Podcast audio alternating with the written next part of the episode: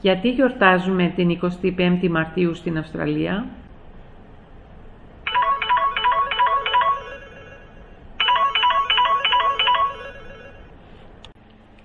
Γεια σου, είμαι η Στέλλα. Τι κάνεις; Γεια σου Στέλλα, να γράφω μια έκθεση για το σχολείο και καλά που με πήρες τηλέφωνο γιατί θα σε έπαιρνα για να με βοηθήσεις με ιδέες. Τι θέμα έχει η έκθεσή σου; Το θέμα είναι γιατί γιορτάζουμε την 25η Μαρτίου στην Αυστραλία. Α, αυτό είναι πολύ καλό θέμα. Θα αρχίσεις την εισαγωγή με τη σπουδαιότητα της ημέρας. Θα γράψεις ότι κάθε χρόνο στην Αυστραλία τιμούμε και γιορτάζουμε το ξεσηκωμό των υπόδουλων Ελλήνων για ελευθερία. Είναι η πιο σημαντική ημέρα στην ιστορία της νεότερης Ελλάδας. Στην πραγματικότητα, η Επανάσταση δεν ξεκίνησε στις 25 Μαρτίου 1821, αλλά λίγες μέρες νωρίτερα στη Πελοπόννησο.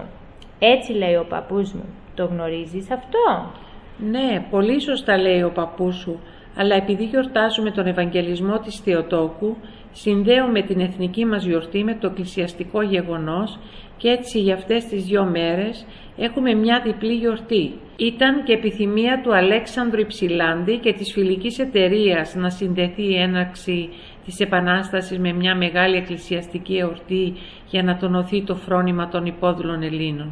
Όπως βλέπεις, κάτι ξέρω κι εγώ, αλλά γιατί τη γιορτάζουμε στην Αυστραλία; Πες μου κάποιες ιδέες σε παρακαλώ. Είμαστε Έλληνες και νιώθουμε περήφανοι που μας επιτρέπει η Αυστραλία να κάνουμε παρέλαση στο μνημείο του αγνώστου στρατιώτη. Επίσης, η πρώτη γενιά Ελλήνων στην Αυστραλία έκανε πολλές θυσίες για να δημιουργήσει ελληνικές κοινότητες, ελληνικές ορθόδοξες εκκλησίες και ελληνικά σχολεία για τα Ελληνόπουλα τρίτης και τέταρτης γενιάς. Εσύ γιατί με πήρες τηλέφωνο; Σε πήρα τηλέφωνο για να σου πω ότι αύριο θα πάμε το σχολείο στην παρέλαση στην πόλη. Θα πας; Ναι, ναι, θα είμαι εκεί. Πώς θα γιορτάσει το σχολείο σου αυτή την ημέρα; Κάθε χρόνο κάνουμε μεγάλη γιορτή στο σχολείο μας.